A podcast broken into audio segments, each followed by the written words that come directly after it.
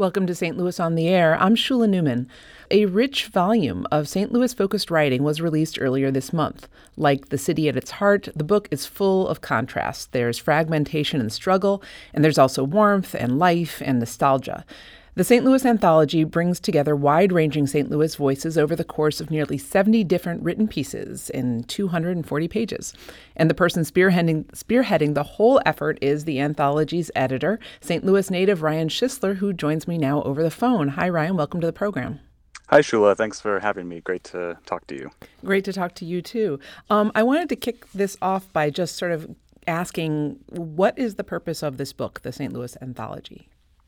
Yeah, um, well, the St. Louis Anthology comes from Belt Publishing out of Cleveland, and they have a whole series of anthologies of nonfiction and poetry about different cities in the Rust Belt and Midwest and Appalachia. Um, and those anthologies broadly kind of paint a picture of the city as told by the people who live there or who have lived there or have connections to it somehow. And that's the same with the St. Louis Anthology. Um, what I wanted it to do was to kind of dive into all the different parts of St. Louis um, historically and contemporarily and really put uh, local voices and local first person perspectives at the forefront. Hmm. And I'm curious though, because you actually don't live in St. Louis anymore, right? That's right. Uh, I live in Chicago now. Um, why did you feel compelled years. to do this? What drew you to the project? Uh, I grew up in St. Louis. Um, I still call St. Louis home. I moved to Chicago for uh, personal and professional um, reasons. Uh, still visit St. Louis a lot. Um, and so I still love the city. I still consider myself a St. Louisan, um, and I've worked with Belt before for their magazine, and that's how I got connected with them and knew about this uh, series overall. So when I approached them and asked why there hadn't been a St. Louis one out of curiosity, it led to a conversation of um, me becoming the editor of their St. Louis anthology. Ask a question, you get work. So, exactly. um, so tell me a little bit about the people who wrote for the anthology. Uh, who, how did you find them? Did you solicit essays and poems, or were these people that were already published? It's a really diverse group, um, a combination of all the things you just said. There was an open call for submissions uh, between February and July, approximately, of last year. Um, and I received about 120 submissions uh, from nearly as many writers. Uh, there were a few multiple submissions. Um, I also spent time reaching out to organizations, to universities uh, in the St. Louis area to circulate the call, um, approach some individuals personally who I know. Uh, and one thing I'm proud of, particular, is that this volume includes people who are not writers at all. Um, there are a few examples of individuals who I approached who I knew had a compelling story to tell, but I wanted them to you know center their own voice in the piece and not just have someone write about them. Right. That makes sense. Um, and then you organize the book in a very specific way right? Yeah uh, there are three sections. There's histories memories and realities. Um, and that came after uh, i had made the selection of the pieces um, and it kind of just kind of came together organically after putting some thought into how the book should be organized. But how do you distinguish between history and memories? What's the difference in the quality of those essays yeah, the histories, um, I try to have them more focused on, um, you know, deep dives into events, into uh, events that brought people to St. Louis, into chunks of St. Louis's history, kind of at a macro level. And memories are more about specific um, moments in an individual's past, if that makes sense. I think I think so. I think so. Let's talk about one of the essays, especially that falls into the history category. Mm-hmm. Um, it's the essay about the veiled prophet um, by yes. Devin O'Shea. Um, now, I always suspected that the veiled prophet was linked to our Confederate past, but this essay um, makes it obvious that it's way more complicated like that. So, why don't you talk a little bit about who O'Shea is and um, what he did to find out about the history behind the veiled prophet? Yeah, uh, Devin is a, another St. Louis native who um, is uh, in college in Chicago right now, actually, uh, coincidentally. Hmm. And he has done a lot of research in the Veiled Prophet Society, kind of looking at the roots of it um, beyond the version that uh, we see publicized each year. Um, yeah, and I think he did a great job at kind of diving into that darker past um, that many folks might not might not consider. It was uh, the entire image, the entire persona of the Veiled Prophet came about as a strike breaking mechanism uh, during the railroad strikes. Right, and then and then it also was linked to uh, a poet from like hundreds of years before when it was first created. That's what o- O'Shea also talked about in the essay. Yeah, there was um, the name of the poet is actually slipping my mind right now, but um, it's a it was a literary device that had already existed that um, those who were looking to break the strike drew on to um, you know, kind of create the the persona of the veiled prophet in the St. Louis context. Yeah, the veiled prophet that comes from Khorassan, which now I'll never think about the Khorassan ballroom at the Chase the same way. Right. As right. well. Um, another story that really struck me was the rent strike of 1969 in St. Louis. Um, I'm curious about how that story is uniquely St. Louis because in a lot of ways it fits into this larger trend that was happening at the time with you know the Black Power movement and um, people and the whole civil rights movement. So why did you think that that was a particularly St. Louis story? Um, in that instance, it's a St. Louis story because it was set, I guess, in St. Louis. um, and of course, you know, a lot of things that happen in the city are uh, indicative of larger things going on in the country. And I think that was just a great local example about what um, that time was like in St. Louis and what how people were organizing, how everyday people were organizing, which is something that is not um, unique uh, in any time in the city. Um, people continue to be on the ground themselves, and the parallels that Clark and Caitlin made between the figures from 1969 and the activists today, um, I think, really paint a picture of that continuity. Yeah, definitely. Um, and it also points to um, it, it, was one of the first essays in the book I think that starts talking about the racial issues that St. Louis has. Mm-hmm. Um, but there's a lot of that in this book, um, and I'm wondering if you can talk about like how you figured out who you should ask to talk about what aspects of St. Louis's very complicated racial racial past. Yeah, a lot of the submissions that address those issues actually came about organically. Um, and of course, I was really intentional about making the selections um, to include as many different and diverse voices as possible.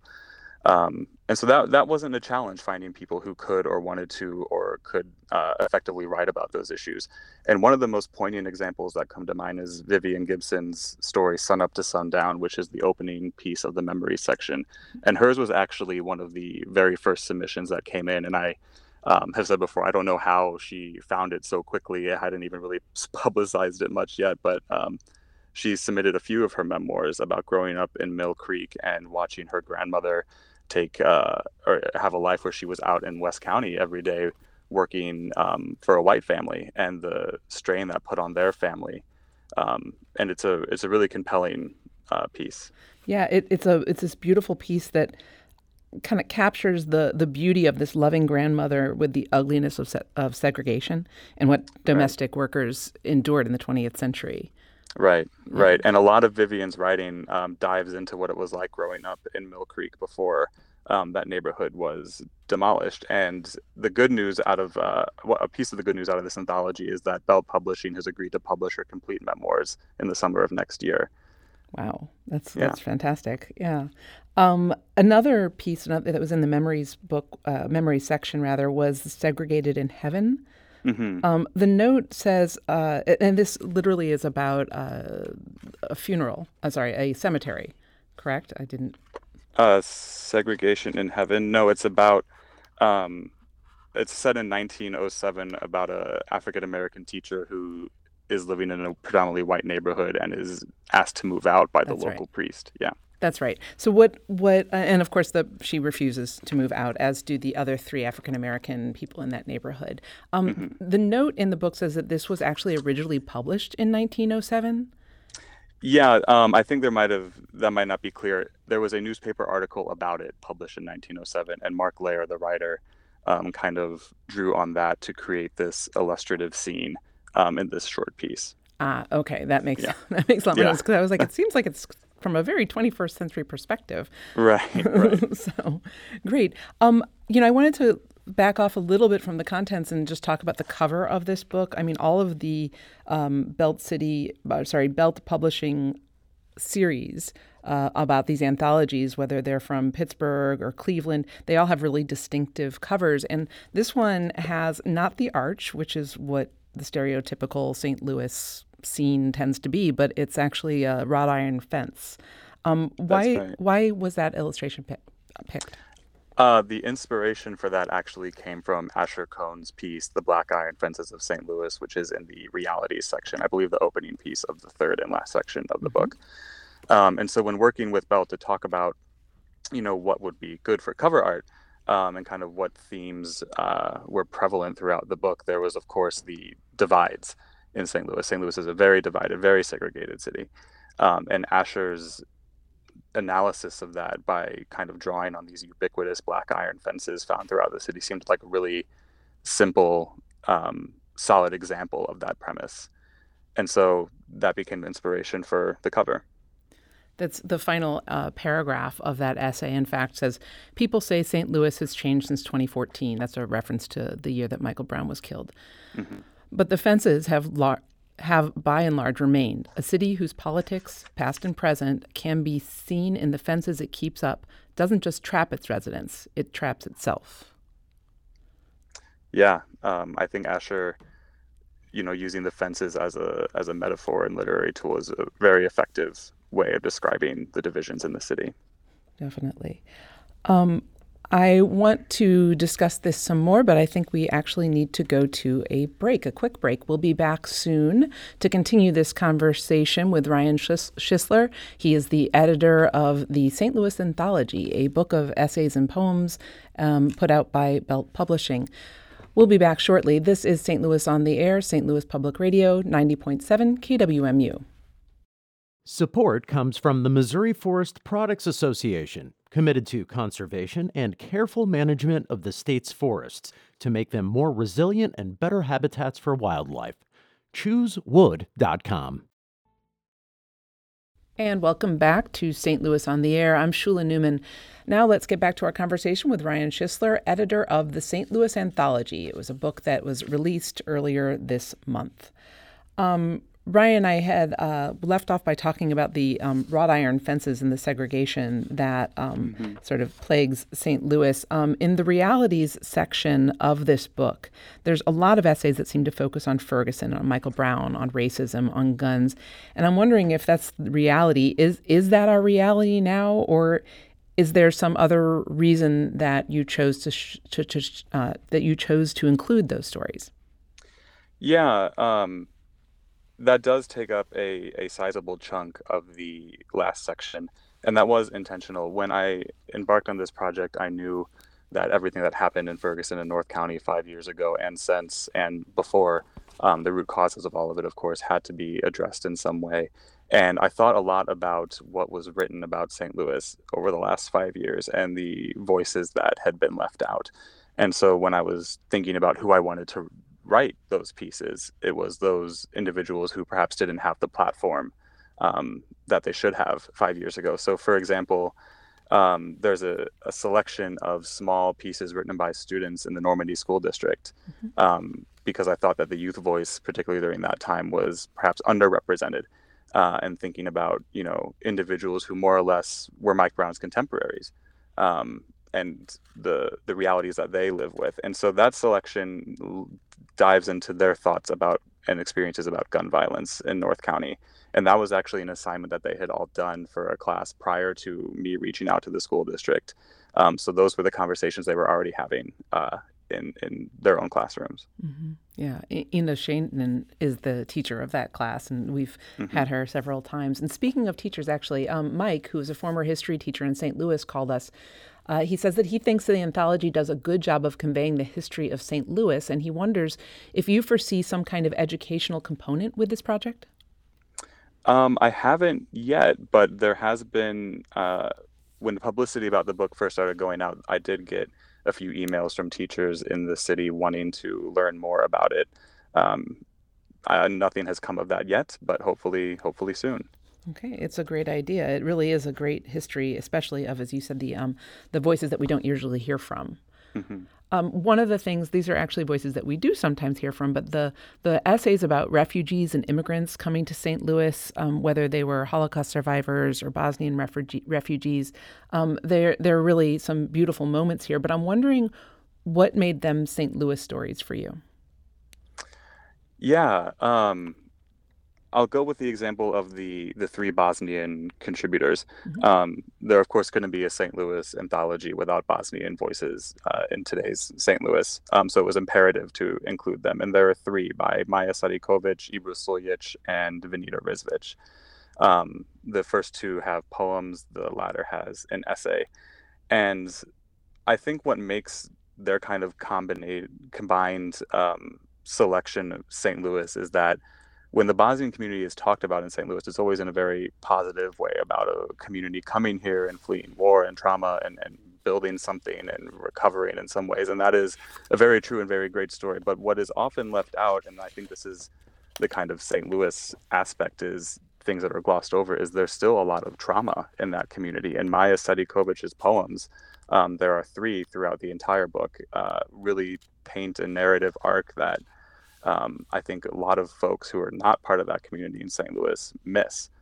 Yes, the, in fact, her her poems are so beautiful, and the last one in the book um, is is especially poignant. I, am going to go ahead and read it. Um, it's actually called "I Wonder How Many of My People Feel Just Okay." That's the entire poem.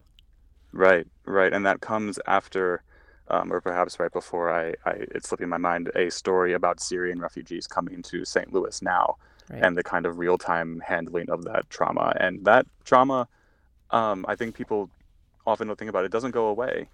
Um, and just in being able to include that in this narrative and kind of juxtapose that to the positive stories, um, I think is a sense of realism that is often lacking. Yeah, it's a great reflection of, of that community and how easy it is for people who are not Bosnian who didn't go through that trauma to be reminded that it's still right. with us. Right? right. And kind of tangentially to that, I think there's um, just talking about, you know, f- remembering traumas and handling traumas. The opening poem of the entire book um, by Galen Gritz, Blue Thunder, Red Thunder, kind of, you know, you brought up the arch earlier and how that's kind of the assumed image of St. Louis, but there's a narrative to the arch that we often don't hear, and that it's more or less a monument to manifest destiny. Right. And for Native American people living in St. Louis means entirely something entirely different, or can.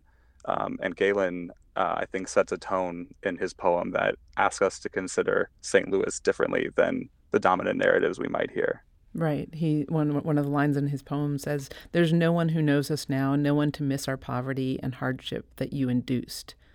Um, it's it's a very um, you know, it reminds me that a lot of these essays, while some of them are definitely very loving about St. Louis, um, you know, this is not a book of that's just one big love letter to St. Louis. Um, some of the essays are quite critical. In fact, one of them by Alonzo Adams, um, it's called "Uncontrolled Eruptions." Mm-hmm. Um, there's this one point in the book, and, and he's a he's a pastor for New Jerusalem Missionary Baptist Church in Ferguson, but he talks, and again, I'm just going to read from what he says. Um, he writes In 2018, when I had to go into the St. Louis County Municipal Court system, I saw about 200 people in line waiting to have their time before the judge. The vast majority of people waiting to be seen were minorities. The question that came to my mind was if African Americans make up just a quarter of St. Louis County's population, why does it seem we are most of the quote unquote invited guests in the courtroom? There is a genocide, a lynching that will catch us, and and that's just you know it, and it goes on from there. But um, you know, it's very it's very powerful, and there's several essays like this. Um, why was it important to include the anger and the frustration? I think it's important to include because it's what makes it, it's or it's the reality of living in St. Louis and you know this book like you said is both a love letter but also a very harsh critique but those critiques I think come from a place of love for the city. And this volume is every single person that wrote in here, whether they wrote a kind of happy piece or a critical piece, they did it because they care about the city and the place and their home.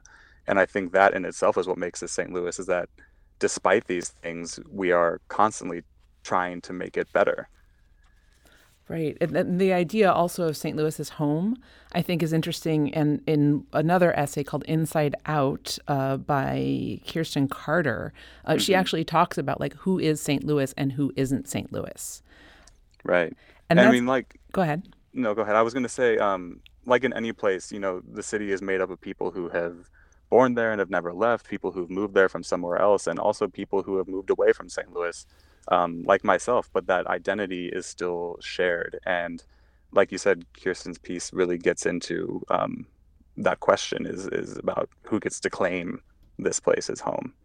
Right, and I know that as uh, myself, I'm a I'm a native St. Louis who who moved away for many many years and came back, and I am constantly feeling this dual identity. On the one hand, somebody can ask me where I went to school, and I can give an answer, you know. But right. on, on the other hand, you know, I don't have this, as she describes it. I you know, living five miles from all the people that I grew up with, um, and I think a lot of transplants feel that way.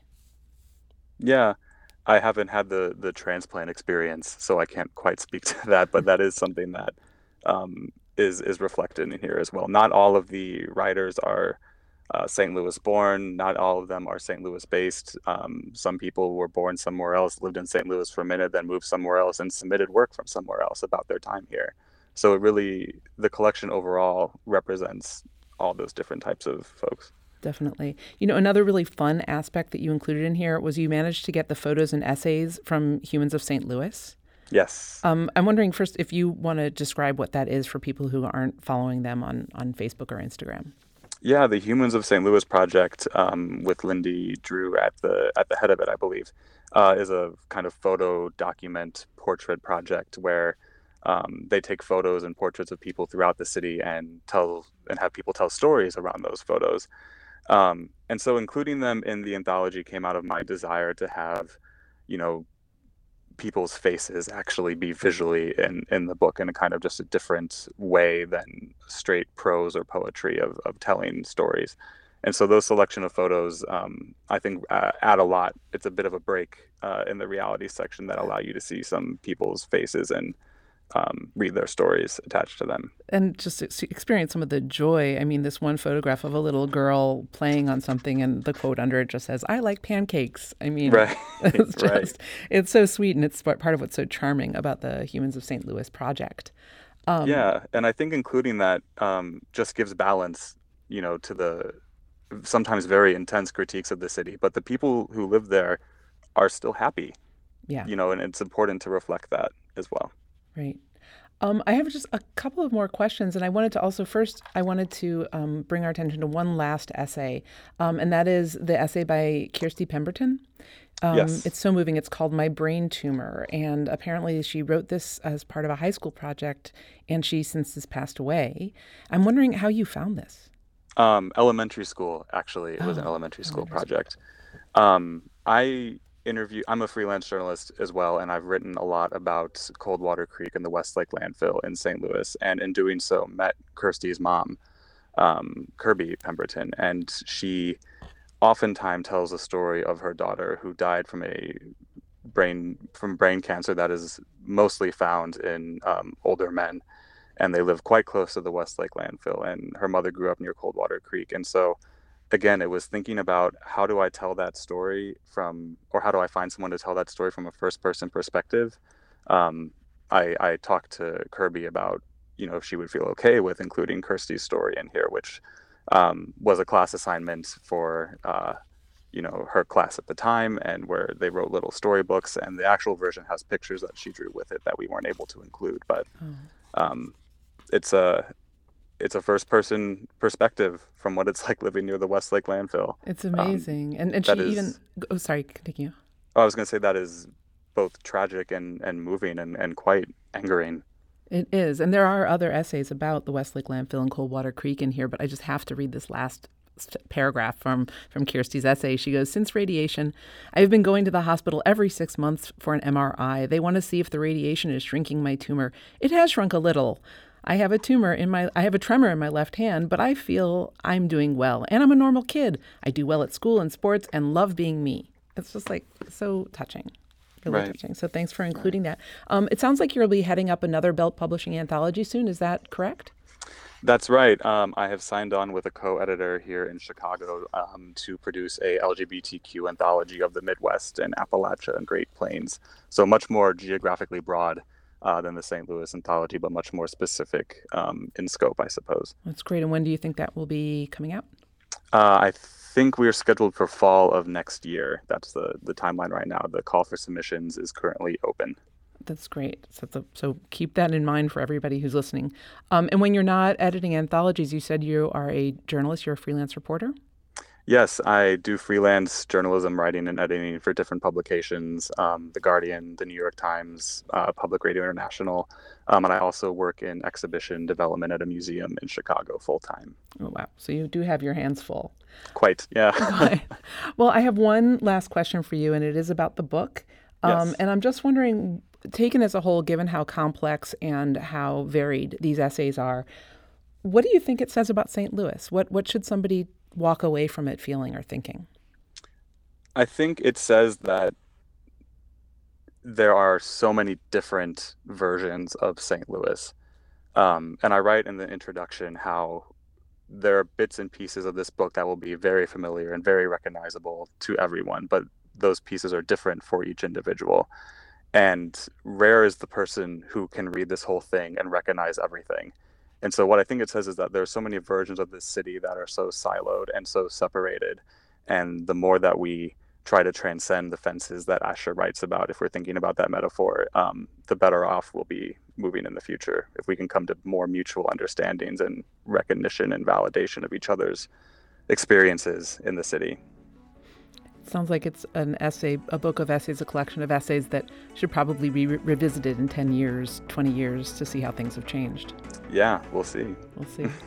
well, I want to thank you, Ryan Schuessler, so much for uh, being on the show today. Ryan is the editor of the St. Louis Anthology. Thank you for joining us. Thank you, Shula. It's been great. This is St. Louis on the Air, St. Louis Public Radio, 90.7 KWMU.